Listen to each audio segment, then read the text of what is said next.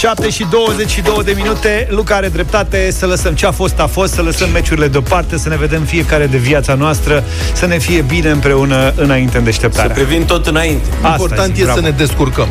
Important e să ne descurcăm. La asta românii, bă, dacă ar putea să facă o șmecherie ceva eu cred că trebuie să gândească mai intens la asta, pentru că știm foarte bine atunci când vine vorba de șmecherii, creativitatea românului e practic nelimitată. Este un rezervor inepuizabil. Șmecher numărul 1, adică nu există asta. Brandul ăsta nu există nicăieri da. decât în România. Problema că la fotbal, fiind și televizat, nu putem să...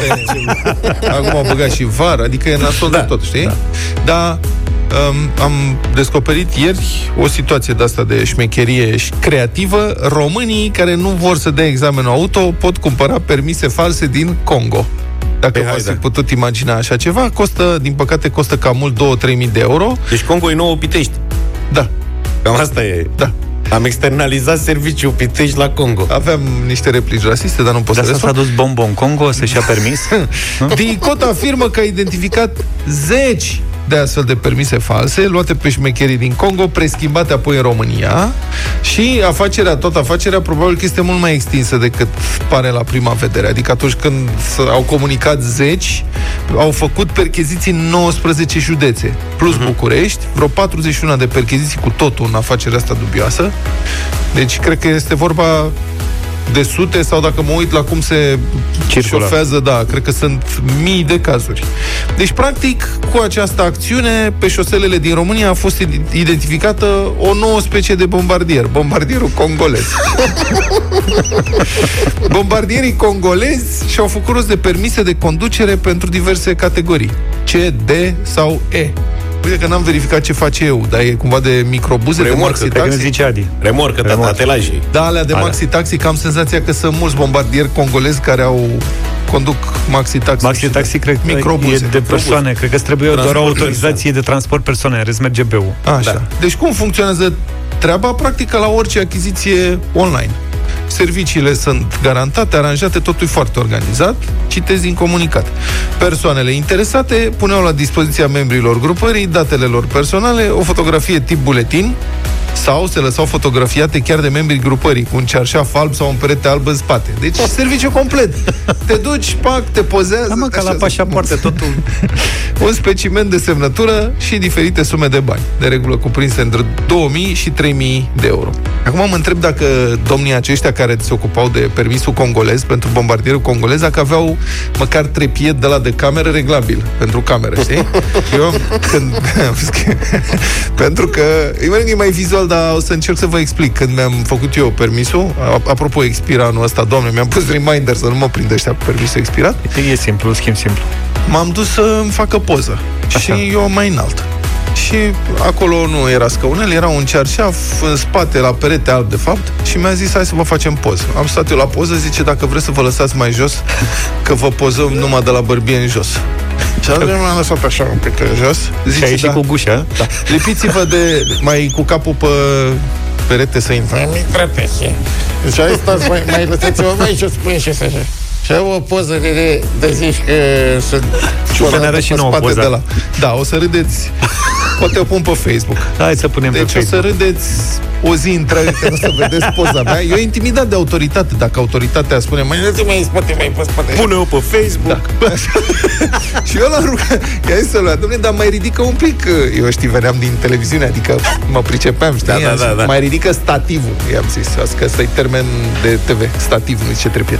Mai ridică stativul, zice, nu e reglabil. Hai mai lăsați-vă în jos, uh, Niță. Și așa, e treaba, bun, deci lăsai datele, după care datele erau folosite apoi în Congo pentru obținerea de permise, care era apoi trimise în România prin curier. Deci un fel de scrisoarea congoleză, Da, da, da, primești da, da. tot ce trebuie și pe unele le preschimbau după aceea.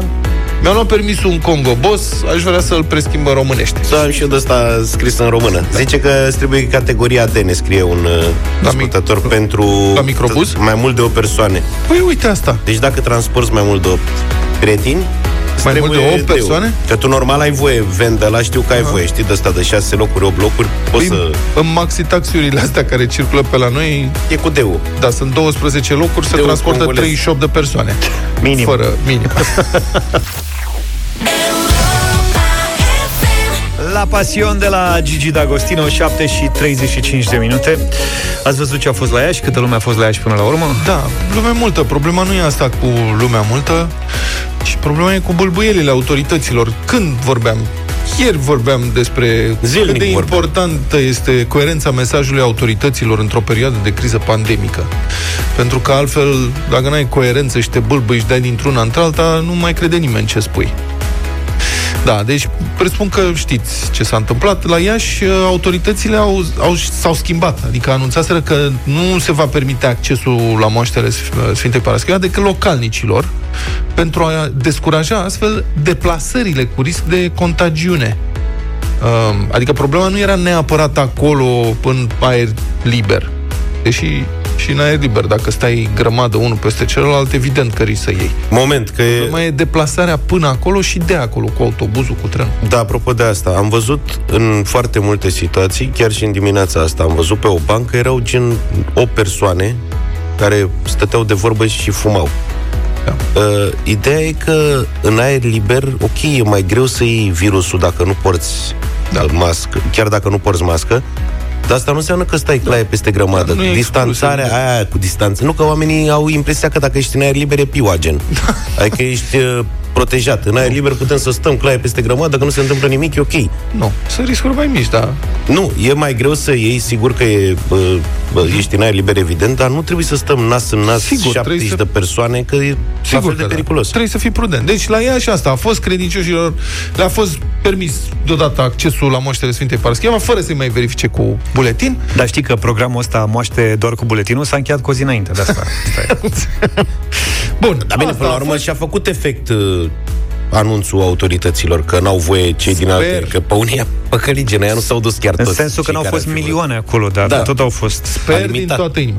Bun, și bun, acum uh, toată lumea a fost luată prin surprindere. Bă, ce se întâmplă acolo? De ce s-au pus întrebări? Nimeni, asta e treabă românească până la capăt. Dom'le, nimeni nu și-a asumat. Nimeni n-a putut spune cine a dat ordinul. Ore întregi, până seara târziu, jandarmeria n-a dat nicio explicație. Nici local, nici la București. În capitală, secretarul de stat Raed Arafat pe Arafat l-au prins la înghesuială, că el ieșise la o conferință de presă și ăștia gazetarii știau ce se întâmplă și l-au luat la întrebări. Domne, ce se întâmplă? și a zis că n-are... Adică și el, știi, la ISU, coordonator, secretar de stat, a dat din numeri. A zis că nu știe nimic, nu poate spune nimic. Nu știm cine de la Ministerul de Interne a dat uh, acordul ca pelerinii care nu sunt din Iași să fie primiți la raclă în momentul de față. Deci aici nu pot să vă răspund că nici eu nu știu dacă s-a dat sau cine a dat acest lucru. Nu știu despre ce este vorba, nu știu dacă a fost dat ordin sau ceva, deci aici trebuie discutat, mai ales pe partea de ordine publică, Da. Asta a fost domnul Arafat. Dânsul probabil că spunea adevărul, adică nu mă îndoiesc că nu știa, că dacă ar fi știut, ar fi zis. Deci cineva a luat la un dat o decizie, s-au deschis niște porți acolo.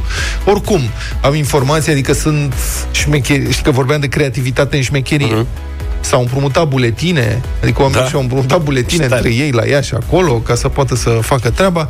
Despre ministrul Vela, ce să zic, ministrul de internet, domnul Vela, nu știm Scris nimic. o poezie. Da, dânsul are panse, ultima lui postare pe Facebook e un melc. Am văzut, o poză da. cu un melc. Pe două F5 odată la două ore să văd ce mai postează, jur. Cred că să-mi pară e lui. oricum cel mai sensibil ministru de interne din istoria Da, are un pans, țării astea, deci... panseuri de-astea de nivel de clasă primară, Ai altă discuție. filozofii, descoperă miracole în incendii, Adică, omul serios, e pe cinstea mea, omul nu are nicio... Da.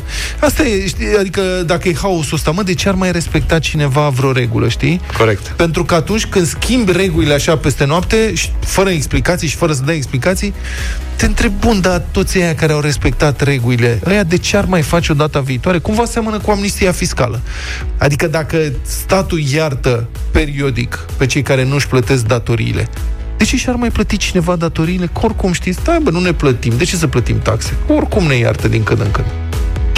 Bine, una peste alta s-a mă, mărit numărul de îmbolnăviri cu COVID-19. 4016 cazuri în ultimele 24 de ore, 66 de morți, la terapie intensivă 686 de persoane, număr record, din păcate știți ce se întâmplă în România, cei de la ATI au șanse mici de supraviețuire.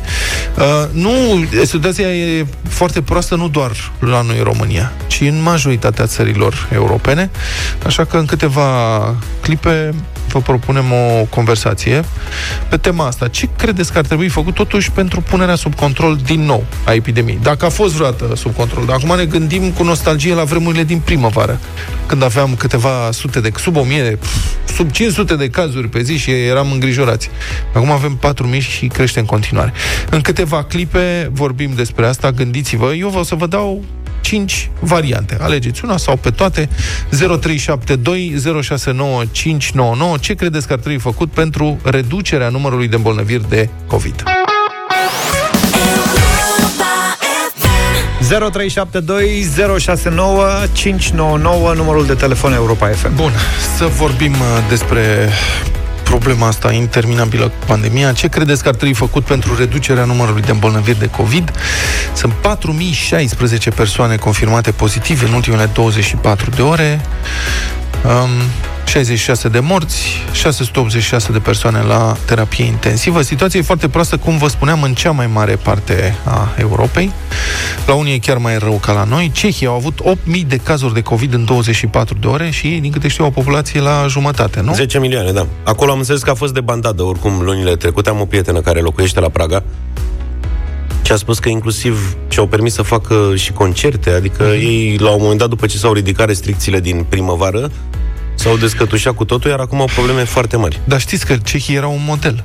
Adică au avut foarte puține cazuri, erau dați da. drept exemplu în primăvară. În prima fază, au, da. făcut, au făcut un soi de petrecere de la revedere de pandemie, când da, da, prin da. iunie, când nu mai la aveau Praga. cazuri, erau, ă, ce bine. Da, și după deci, aia au lăsat garda jos de tot, ceea ce s-a întâmplat și în Olanda. E și ca în și Israel. cum am avea noi 16.000 de cazuri. Asta da. e echivalentul. În Israel, că uh, ai adus vorba, 10 milioane, cred și ei, 9.000 de cazuri. La 9.000 de cazuri au instituit uh, stare de urgență din nou și carantină, carantină totală și asta. Lumea, da. 9.000 de cazuri, ca și cum ar fi la noi 18.000.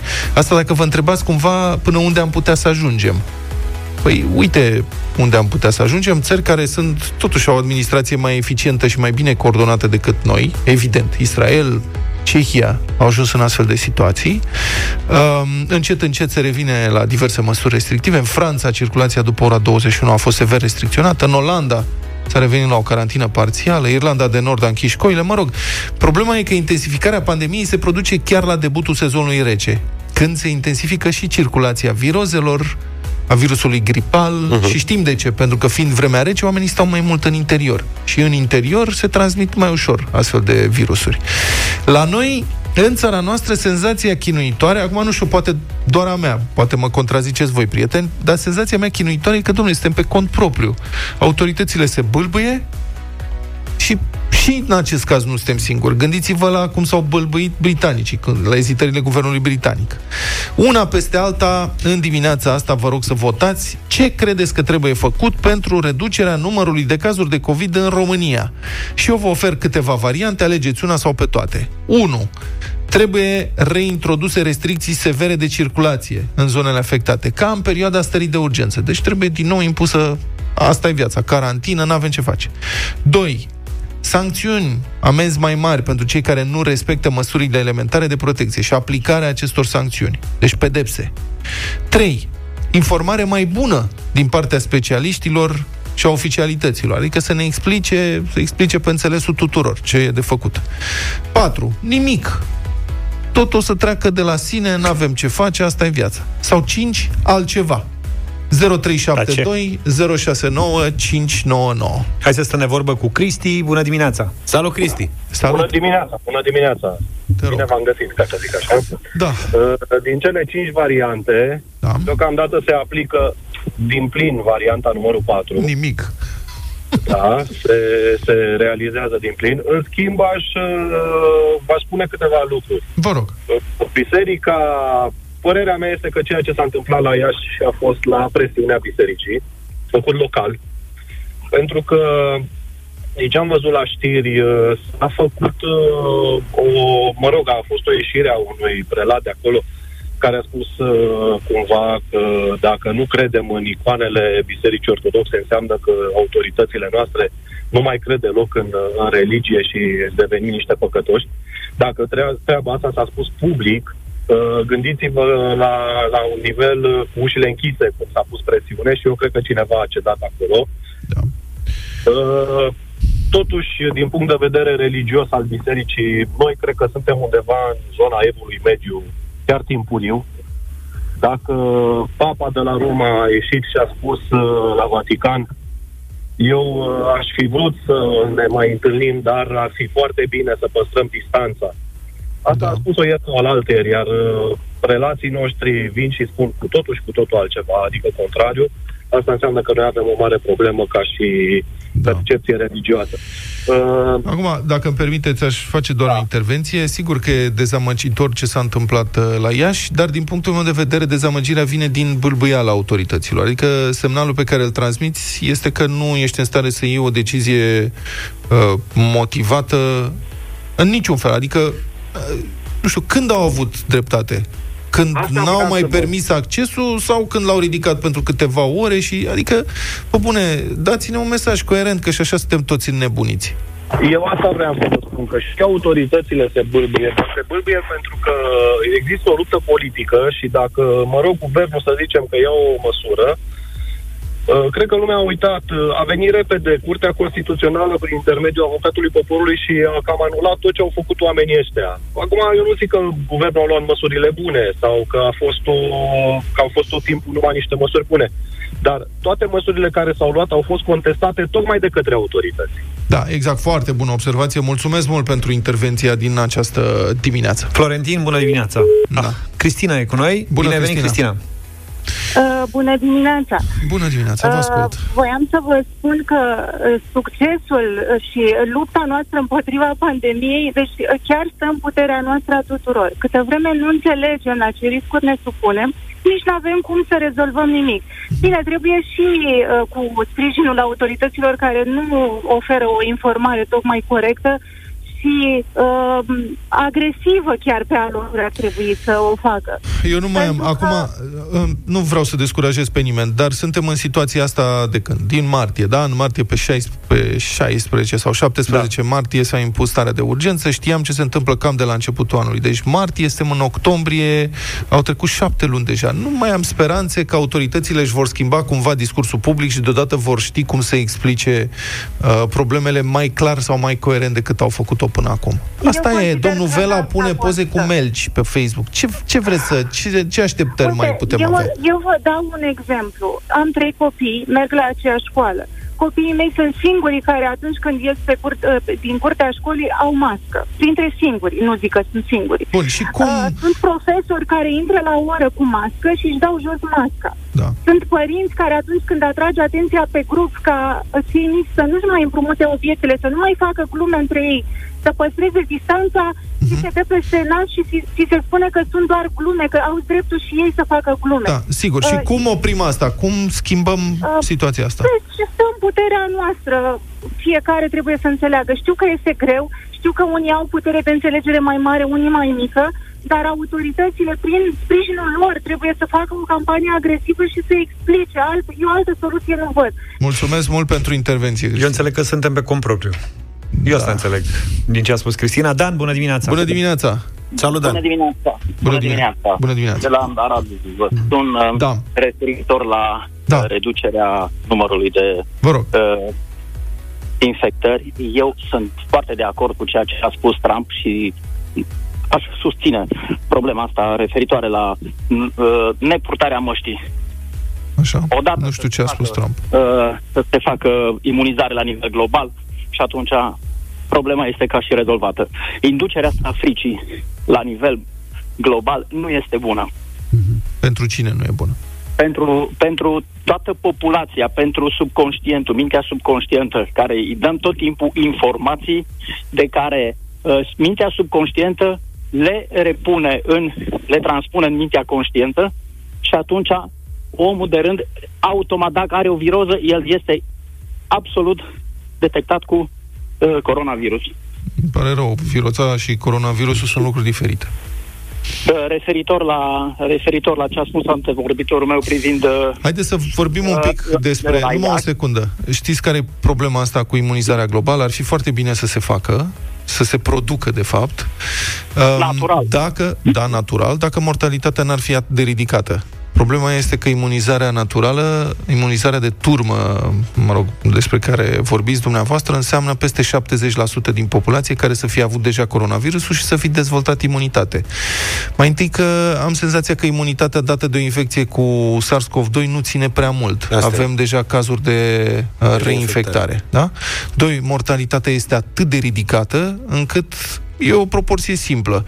Faceți calculul. Ce înseamnă 75% din populația planetei să se imunizeze uh, natural și aplicați la asta o mortalitate, nu știu, puneți 1% și o să vedeți cam despre câte zeci sau sute de milioane de morți vorbim. Dacă cineva crede că această mortalitate de zeci sau sute de milioane de oameni este acceptabilă în orice fel de uh, sistem de guvernare, atunci îmi pare rău, dar uh, trăiește pe altă lume și nu pe pământ. Bună dimineața, ascultați deșteptarea la Europa FM. Republica Fantastică România la Europa FM. Despre scrocheria sporurilor, escrocheria sporurilor la salariu pentru pericole inventate, care este adânc înrădăcinată în sistemul public românesc. Acum, nu-i vorbă că sunt domenii sau industrii unde sporurile acestea sunt perfect justificate și necesare. Deci să nu generalizăm, da? Adică sunt sporuri pentru lucru mediu toxic sau pentru lucru mediu subacvatic la mare adâncime, de exemplu, scafandri, sau cei uh-huh. pentru uh, sporurile pentru lucru la mare înălțime, sau pentru izolare, cei care lucrează pe platformele maritime. petroliere, maritime, da. Sau pentru condiții penibile de muncă, vidanjori, de exemplu. Au spor de penibilitate și altele asemenea, care evident au o anumită rațiune de a exista. Dar în foarte multe cazuri, singura rațiune de acordare a acestor sporuri e ca să mascheze câte o mărire de salariu. În domenii în care salariile sunt și așa peste medie și deja mult peste media veniturilor din economia reală. Și am mai vorbit despre aceste sporuri scandaloase, dar astăzi avem un caz special. Cel al președintelui Curții Constituționale, care are deja mai multe surse de venit, un venit cumulat surprinzător, ca să folosesc un eufemism, surprinzător de mare, un loc de muncă evident garantat și o pensie garantată sau mai multe pensii garantate. Valer Dorneanu este, deci, șeful sporurilor din România, titrează Newsweek, care observă că dânsul încasează numai din patru suplimente la salariu 12.500 de lei lunar. Sporurile astea sunt acordate așa, pentru oboseală, confidențialitate, praf și doctor. Stai puțin. Adică... Poate e sport de rușine, mă. Eu cred că e, sport, e rușine care are atâtea venituri. Da. Deci avem așa. Spor pentru risc și supra-solicitare neuropsihică. 5884 de lei pe lună. 25% din salariu. Deci risc și supra-solicitare. Pentru că dacă ești președintele Curții Constituționale, riști foarte mult, dar ești și supra-solicitat. Adică îți folosești capul mai mult Bre, dar nu de-aia ai studiat, adică toată viața ai studiat și te-ai pregătit profesional ca să ajungi într-o astfel de poziție? Te-a forțat cineva? Cum să spun, adică... Spor pentru păstrarea confidențialității. 1176 de lei pe lună, 5% de salariu. Ca subțire, Asta sincer. o povară uneori greu de dus. Da, sigur. Da. Adevărul că la ce decizii susține domnul Dorneanu în ultimii ani, te cred și eu că nu poate vorbi despre cum a ajuns la ele. Aici, clar, e confidențialitate maximă. Se adaugă spor pentru condiții de muncă vătămătoare. 4449 de lei pe lună. 15% din salariu. Păi, care sunt condițiile de muncă vătămătoare lumea, cum? în biroul șefului CCR? Care sunt condițiile? Adică ce e toxic în birou ăsta? Nu e în birou. Nu, ba da, pe asta sunt condiții de muncă. Te jură lumea în continuu. Asta aia, ceva, e spor de rușine, e spor de penibilitate, aia sunt de acord să-l dea la vindajori, la domnul Dorneanu, eu sunt de acord noi cu acest sport. Toxici, toxicitatea noastră, nu, adică mă, transmit. serios. Da, nu crezi? Nu, serios. Ce, adică, pe bune, mă, cât tu pe Adică, care sunt, domnule, ești în biroul șefului CCR și în clădirea respectivă la Curtea Constituțională, în sala de ședințe, bă, care sunt condițiile vătămătoare de lucru acolo? Ce sunt radiație, radioactivitate în pereți, e, se dă cu gaz? De unde știi tu că nu? Eu nu m-aș băga să zic. De unde și ce, ce a fost înainte clădirea respectivă? fi ceva? Nu adică... a fost nimic. și mai există o indemnizație lunară pentru titlu științific de doctor. Asta e doar 950 de lei pe lună. Aici mi se pare și mie că e corect că e și reputație proastă. Adică ați văzut atâtea scandaluri de plagiat. Da, da. Nu mai, titlul de doctor nu mai era ce mai era. Pe vremuri nu poți să-i dai. Cât să-i dai? Ia, mă, 950 de lei. Deci una peste alta, cum spuneam, sporuri peste 40% din salariu, 12.500 de lei pe lună. Domnul Dorneanu e de altfel unul dintre cei mai bine plătiți bugetari din România, dacă nu chiar cel mai bine plătit, și câștigă din tot ce ia dânsul de la statul român aproximativ 16.000 de euro lunar din salarii și pensii. E cam la nivelul șefului Curții Supreme de Justiție a Statelor Unite, care e plătit cu, cu aproximativ 19.000 de euro lunar. Deci, uh-huh. în America se ia puțin mai mult. Nu mult mai mult, pentru o poziție oarecum echivalentă. Și ar trebui să fim mândri. Da, sunt foarte mândri. Am putea, și noi la nivelul american. Am putea și mai bine. Am fost ultimii și acum că suntem și noi acolo bara-bara cu ei, nu ne convine, vezi? În top. Da. Asta e. Acestea sunt date oficiale, adică veniturile domnului Dorneanu din 2019, potrivit declarației sale de avere, postate public, poate să o consulte oricine, sunt următoarele. Salariul anual de la CCR, 293.590 de lei. Salariu anual de profesor, 54.612 lei. Predă la universitate. Pensie, 454.068 de lei. Sume anuale, da? Casa de pensii sector 3. Indem... Faceți împărțeala. 454 de mii împărțit la 12, vezi cât e indemnizație pentru limita de vârstă, pensie de fost deputat. 75.396 de lei. Hai, deci capul. are indemnizație că a fost deputat, pensie că a fost judecător, uh, salariu de profesor, are salariu că este în continuare în activitate și, și mai e ceva, zice, diferențe salariale 2019, 94.680 de lei la Curtea Constituțională. Poate că au greșit ceva și eu am mai dat 100 de mii în plus, că nu. Deci una peste alta, anul trecut, domnul Dorneanu, potrivit propriei sale declarații de avere, a încasat suma totală de 972.346 de lei. Melionul aproape. Adică aproape 200.000 de euro. Și cum să spun, e și greu să-l judeci pe domnul judecător. Adică mi se pare ușor de înțeles de ce o persoană care încasează din salarii, sporuri, pensii, indemnizații și așa mai departe, de la statul român, nu din mediul privat, 200.000 de euro pe an, nu e deloc interesat să participe la reformarea acestui sistem. Deci, din punctul dânsului de vedere, sistemul funcționează foarte bine, totul e în regulă, ce rost are să schimbăm ceva? Ba din potrivă, dacă am putea să facem în așa fel încât să nu se schimbe nimic și să se mențină. Nu?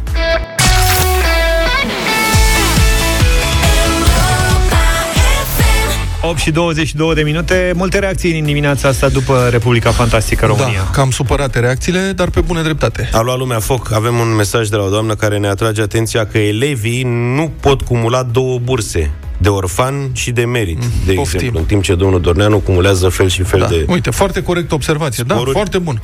Avem și un mesaj, iată, de la un vidanjor. Ia.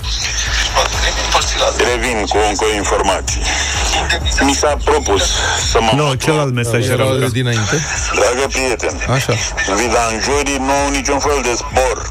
Eu lucrez pe vidangeri. Sunt singur, nu am nici măcar un coleg care să mă ajute. Sunt angajat unei firme private, n-am niciun fel de spor. Ba salariul chiar de mizerie, 3000 de lei pe lună. Net.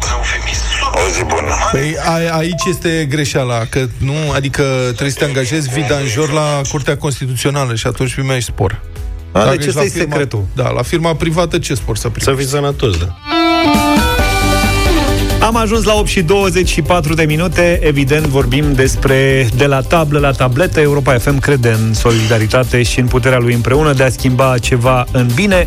Așa că vă invităm la concursul nostru. Câștigați 100 de euro pe loc și titlul de eroul dimineții în deșteptarea dacă dați cele mai multe răspunsuri corecte. Locul 2 primește, evident, un hanorac Europa FM, însă cea mai câștigată în această dimineață va fi Atanasia din Bacău, pentru că ea va primi din partea Europa FM o tabletă. Bună, eu sunt uh, Atanasia, am uh, 12 ani, sunt din clasa 6 și am nevoie de o tabletă pentru a am putea face lecțiile la școală. Mama s-a despărțit de tata și a plecat, iar eu sunt singură acasă cu încă doi frățori și tata meu. Învaț la școală, nu am posibilitatea de a face temele online. Îmi doresc să am o tabletă să pot învăța, când devin mai mare, să pot devin profesoară. Așadar, singura legătură al- a Atanasiei din Bacău cu școala ar putea fi această tabletă pentru care se luptă în această dimineață Ilinca și Răzvan. Ilinca este din București. Bună dimineața! Bună dimineața! Bună, Ilinca! Bine ai venit! Răzvan este din Iași. Bună dimineața și ție! Salut, Răzvan! Bună salut! Hai să vedem. Ilinca, vrei să începi tu sau începe Răzvan? Încep. Ilinca, numele câtor luni din an încep cu litera I? De la Ion. Două. A, iunie și iulie. 3. Și ianuarie. Păi vezi, asta era și ianuarie. Răspuns greșit. Acum, Răzvan, numele câtor luni din acest an, din an, mă rog, se termină cu I?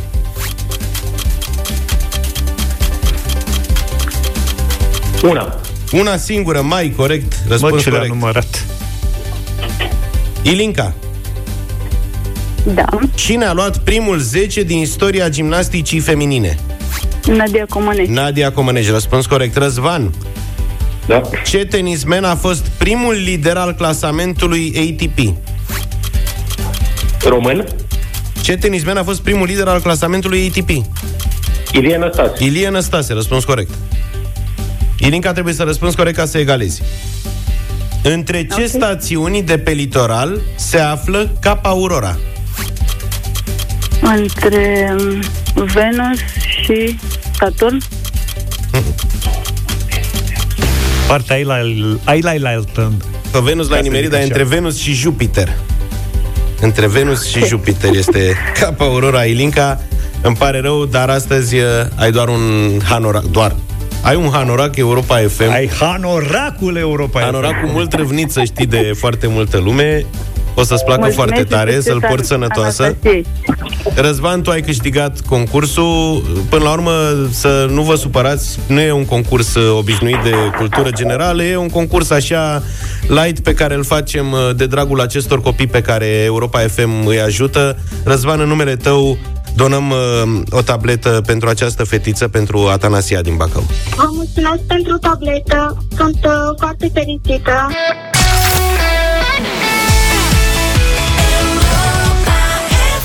Cele mai noi game de vinuri Budureasca te așteaptă acum să le deguști, iar fiecare strop să-ți amintească de legendele contelui Dracula. E Halloween, e concurs de poveste la Europa FM.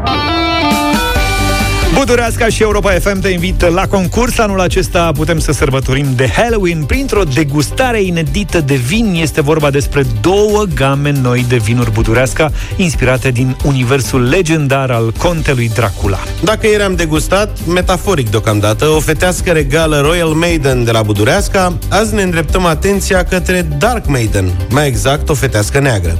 Cunoscută drept una dintre iubitele lui Dracula, Dark Maiden era cunoscută pentru spiritul ei plin de viață și aspectul frumos. Ochi negri magnetici și păr lung și negru, împreună cu un trup de zeiță ascuns în veșmintele acelor timpuri. Spiritul ei sălbatic, pofta ei de viață și atitudinea ei rebelă l-au intrigat pe contele întunecat al Transilvaniei, astfel încât a sedus-o într-o aventură romantică ce a adus sfârșitul. Mă rog, asta spune legenda. Revenind în zilele noastre, noi vă spunem că feteasca neagră este un soi nativ de struguri românești, al cărui nume se traduce prin Dark Maiden, datorită strugurilor de culoare purpuriu închis. E, și acum e momentul să ne sunați la 0372069599, număr cu tarif normal, și să ne răspundeți la o întrebare, astfel încât să câștigați uh, premiul o cutie cu noile vinuri de Dark Count of Transylvania și Maiden of Transylvania pentru a avea parte de o degustare de poveste. Ia să vedem, spunem bună dimineața. Adina, ești cu noi? Bună dimineața, da. Bine ai venit! Spunem, din ce tip de struguri se produce feteasca neagră Dark Maiden de la Budureasca? Struguri negri. Bravo, domnule! Bravo, Adina! Uite, vezi, un răspuns corect, tocmai Și ți-a este adus. un, uh, o culoare purpuriu închis. Da, domnule, gata, domnule, știi, dar să știi că tot o cutie cu...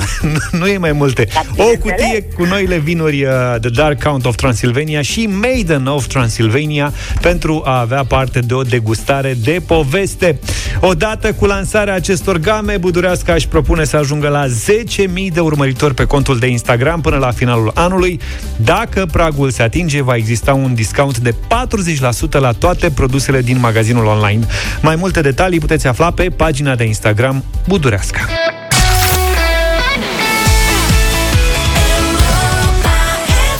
Trebuie să ne apucăm noi și de TikTok, că prea ascult piesa asta peste tot și uite, n-am Asta învățat mai dansul lipsește. ăsta până acum. Doamne ferește, asta mai lipsește zău serios. adică nu vreau să văd Nu, asta. mă apuc serios, dacă mă apuc ce- de ceva serios anul ăsta de TikTok e. Bine, să știți că mai avem și vești bune. Asociația Dăruiește Viață a anunțat că a, termin, a terminat de ridicat primul spital pentru copii bolnavi de cancer din România, la 2 ani de la turnarea efectivă a fundației și acum intenționează să reconstruiască integral tot din donații și sponsorizări și spitalul de copii Marie Curie. Am sunat-o pe Oana Gheorghiu, uh, una dintre fondatoarele asociației. Bună dimineața, doamnă! Bună dimineața! Bun. Mulțumesc de invitație. Deci ați terminat clădirea Uh. pentru primul spital. Dacă vă grăbeați puțin, puteți să taie panglica doamna Firea. Da, ați fost N-am- răutăcioasă. deci trebuie să, trebuie să precizez că mai lucrăm încă pe interioare și pe compartimentări, mai Așa. avem un pic de lucru, uh, dar în paralel lucrăm la master plan tocmai pentru că uh, noi credem că toți copiii care ajung la Spitalul Marie Curie ar trebui să beneficieze de condiții de secolul acesta Mhm. și ne apucăm uh, să construim încă o, o clădire, încă o parte, astfel încât să-i mutăm pe toți acolo și să renovăm și clădirea veche. Ăsta este planul uh, pe următorii ani și noi sperăm să avem în sfârșit un prim campus medical în uh, România, așa cum am văzut noi că există în țările civilizate. Mhm. Despre ce fonduri vorbim și de ce aveți nevoie pentru a vă pune în practică și acest proiect? Um, estimăm că uh, bugetul va fi undeva la 18-20 de milioane de euro, similar cu cel uh, pe care, de care am avut nevoie pentru ridicarea uh, primei clădiri. Uh, noi credem că dotarea va veni într-un final și de la statul român, poate că se termină pandemia asta la un moment dat și vor putea să se concentreze și pe alte lucruri. Uh, Cam, cam astea sunt bugetele pe care le proiectăm acum. Lucrăm cu o echipă de specialiști din Franța pentru master plan, astfel încât să ne asigurăm că gândim totul uh, pentru viitor. Știți că noi în România construim de regulă așa herupis uh-huh. și hai că merge și așa. Uh-huh. Încercăm să nu mai facem lucrurile așa. Bun, uh, detaliați un pic uh, partea cu echiparea medicală propriu-zisă a spațiilor. Că aici va fi un efort Pen- important și uh, cred că nu mai e chiar domeniul noastră de expertiză. Cum puteți, cum faceți asta?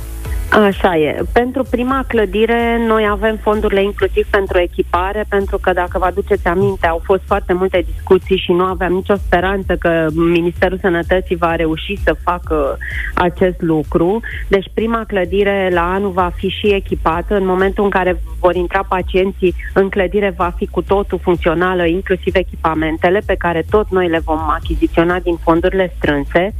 Uh, pentru următoarea clădire însă sperăm că noi doar o vom ridica și Ministerul Sănătății va veni să o doteze.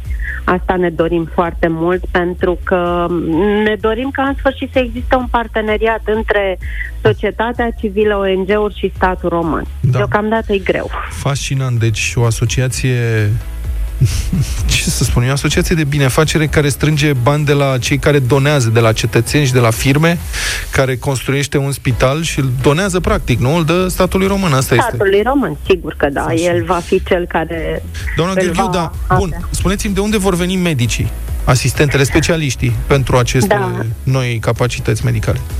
Lucrăm și uh, proiectul ăsta este un proiect uh, întreg, să zic așa, ne gândim și la partea asta. În primul rând este, sunt echipele medicale de la Marie Curie din clădirea veche care se vor muta în cea mai mare parte în, în uh, clădirile noi, uh, dar lucrăm la un proiect în care să atragem uh, medici, noi sperăm să atragem medici români și de afară. Uh, lucrăm la un proiect în care trimitem medici români să fie să se pregătească în clinici de top din străinătate. Uh, vedem lucrurile în întregul lor și suntem convinse că la momentul la care clădirea va fi gata și totul va fi funcțional, vom reuși să aducem și oameni, pentru că e un proiect care a atras 350.000 de oameni. Noi credem că va, va reuși să atragă și niște medici buni care să schimbe un pic poate și modul în care mm, funcționează lucrurile, în care ne uităm la pacient. Da. Uh, vă asigurăm că lucrăm și la asta și știm că e de fapt principala problemă a sistemului. Să știți că faceți lucruri extraordinare și demonstrați că în țara asta se pot construi, se pot pune în practică proiecte complexe, ample. Uh, nu știu dacă ați auzit, mai e și o autostradă de făcut Sibiu-Pitești, dacă v-ar interesa, putem să vă punem în legătură. Eu mereu spun asta, din, proiectele, din proiectul acesta oamenii n-ar trebui să tragă concluzia că trebuie să ne apucăm noi să facem, ci ar trebui să tragă concluzia că, iată, noi românii suntem de fapt în stare să facem, dar trebuie să-i punem să facă pe cei cărora le dăm în grijă banii noștri comuni. Asta cred că trebuie și noi trebuie să devenim mai exigenți cu stat român, cu autoritățile, cu ministerele, cu primarii, cu cei care au în grijă taxele noastre. Oana Gheorghiu, fondatoare Dăruiește Viața, vă mulțumim din inimă pentru tot ceea ce face și dumneavoastră și colegii dumneavoastră Carmen Oscatu și evident tuturor celor care susțineți proiectele Asociației uh, Dăruiește Viață și vă invităm să donați în continuare pentru că, iată, lucruri bune se nasc din această inițiativă. Acum la 9 și 9 minute la Europa FM, judecata de joi. Alături de noi este scriitorul și gazetarul Cristian Tudor Popescu primarul Davidescu din Șotrile, județul Prahova, făcea sex cu o minoră de 13 ani. Când adolescenta a refuzat să mai continue, a șantajat-o cu niște fotografii. A fost condamnat la un an și șase luni cu suspendare. Șotrilenii l-au reales primar cu 41% din voturi. Primarul Ogâgău din Sângeorz Băi a refuzat să-i se aplice alcool testul, fiind oprit în trafic de poliția din orașul său. A primit un an cu suspendare. Pentru faptul că și-a brutalizat și umilit fiica în vârstă de 14 ani, n-a primit încă nimic. Ba nu, greșesc, sunt georzenii i-au dat încă un mandat pe 27 septembrie. Primarul comunei Brebu, județul Prahova, ungureanu pe nume, e o veche cunoștință a subsemnatului. Am scris despre cum voia să plece împreună cu camarila sa de consilieri în Las Vegas, Nevada. Orlando și Miami, Florida, în schimb de experiență, pe banii brebenilor. Ceea ce l-a făcut să anuleze deplasarea, declarându-se scârbit de gândirea comunistă a unor oameni. Totuși, a venit după mine să-mi dea un DVD cu filmări aeriene ale comunei Brebu. Apoi și-a adus un ziarist pe nume Nistorescu, care i-a confecționat un reportaj despre realizările sale din comună și răutatea lui C.T. Popescu, care nu le vede.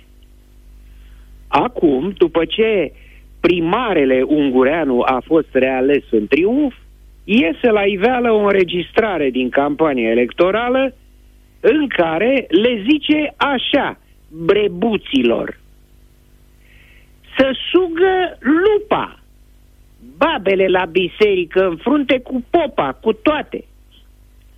Păi acolo e o mahalaș și niște idiote. Am minte diabolică. Nu te iert. Ai greșit față de mine? Nu te iert. Pe tine, familia ta, nu contează. Calc pe morminte. Mai e de mirare ca așa numitul Piedone, condamnat la 8 ani și jumătate închisoare pentru contribuția sa la crima în masă din colectiv, e primarul sectorului 5 al capitalei?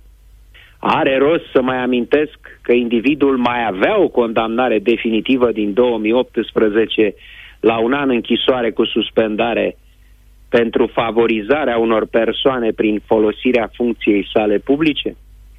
Ce au în comun toți acești realeși la al nu știu câtelea mandat? Faptul că sunt răi, escroci și ticăloși. Niște inși aflați foarte jos pe scara evoluției morale a omului. Cum a fost posibil să fie votate și revotate aceste jigănii?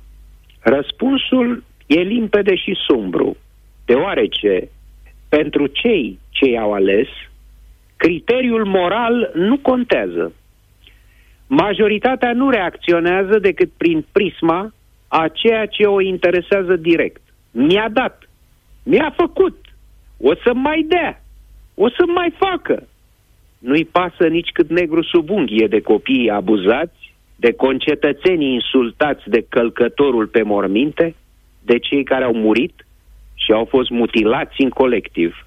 Morala, ca principii, situată deasupra capetelor noastre și privind umanitatea a idomacerului înstelat, e neglijabilă în gândirea majorității alegătorilor. Ei nu ridică ochii spre cer. Cel mult ridică din umeri dacă le spui că sunt complici. Și asta nu se întâmplă doar în Prahova, la Sângeorz sau în sectorul 5.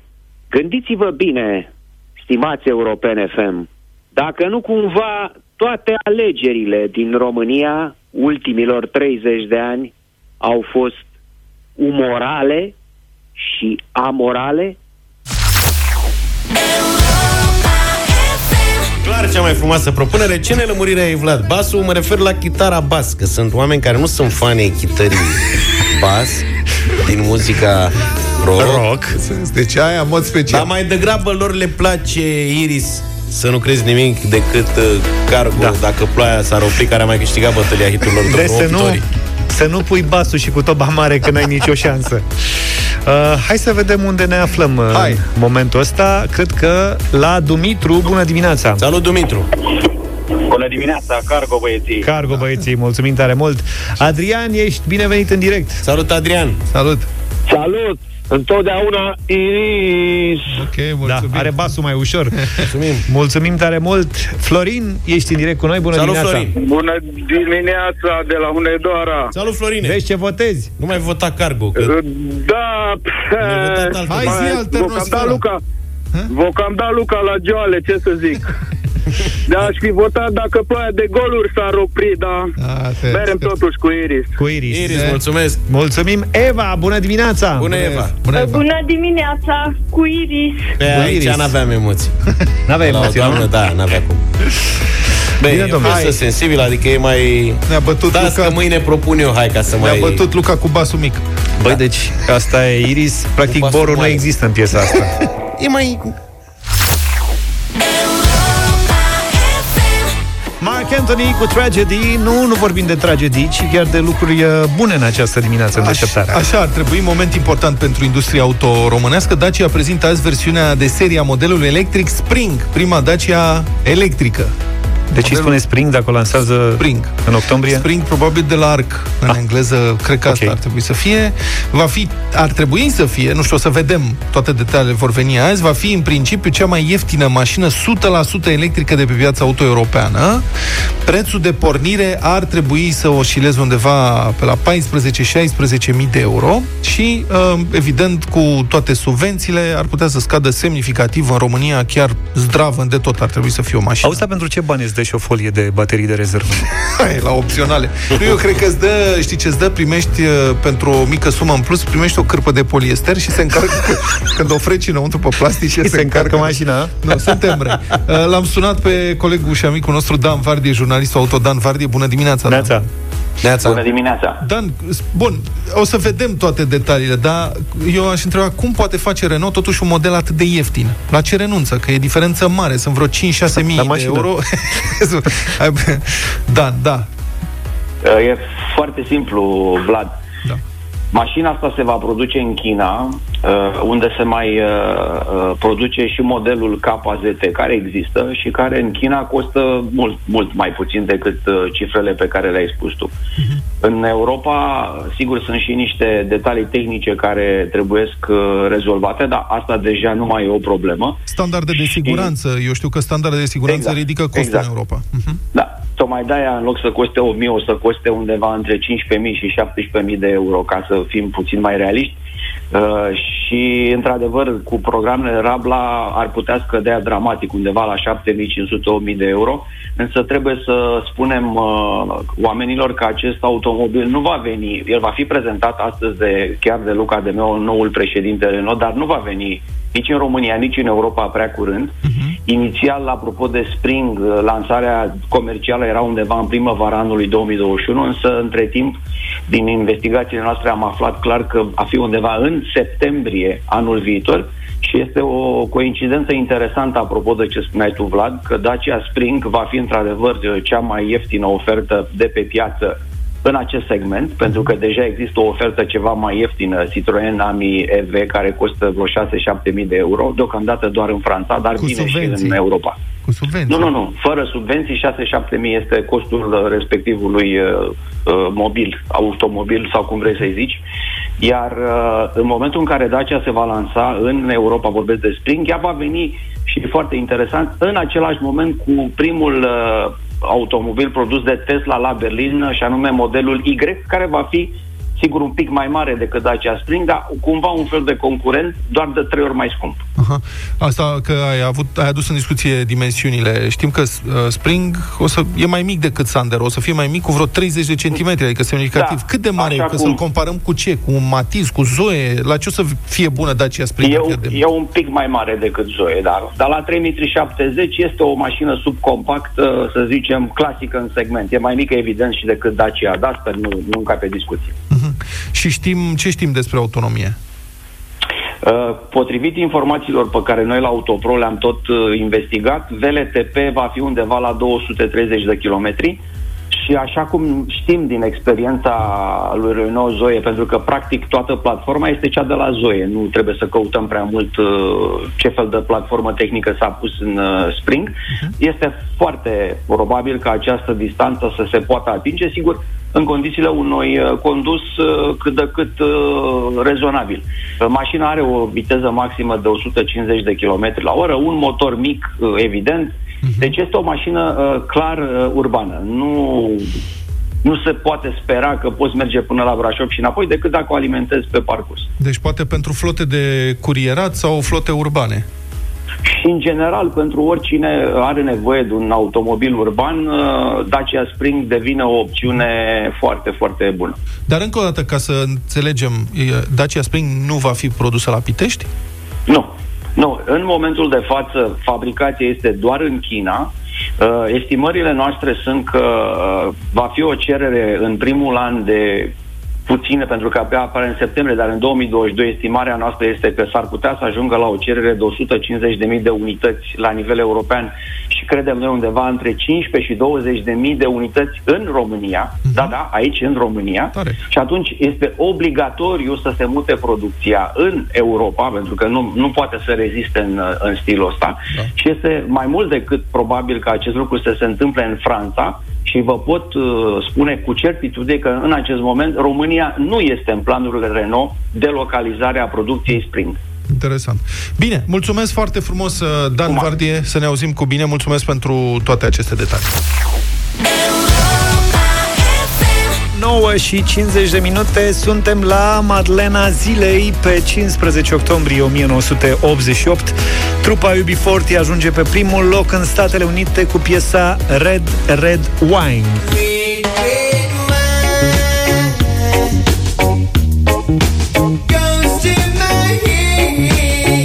Piesa e scrisă de Neil Diamond în 1967, dar a fost reinterpretată de UB40 în 1983. La lansare, melodia a ajuns number one în Marea Britanie, dar în America n-a prins decât locul 34.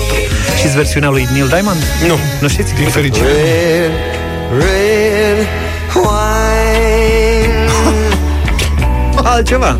go through my head. Membrii trupei UB40 nu știau că Neil Diamond e autorul piesei. viu. Da, când au căutat autorul ca să, mă rog, au reînregistraseră piesa și trebuiau să o declare, creditele respective mergeau către un anume N. Diamond și au crezut că e vorba de Negus Diamond, un artist jamaican. După aia a lămurit cineva că e Ăla nenea l-au ăsta. rezolvat repede sau după aia cu... Un șpriț și au zis, Cu un stai, gata. șpriț, Mă rog, să revenim L-a la... primit, că îți dai seama. Mulțumesc, băieți. Da, ce bine! Frații mei. Nu mai ții minte de la ce, dar să fie primit. Da. Să revenim în 1988.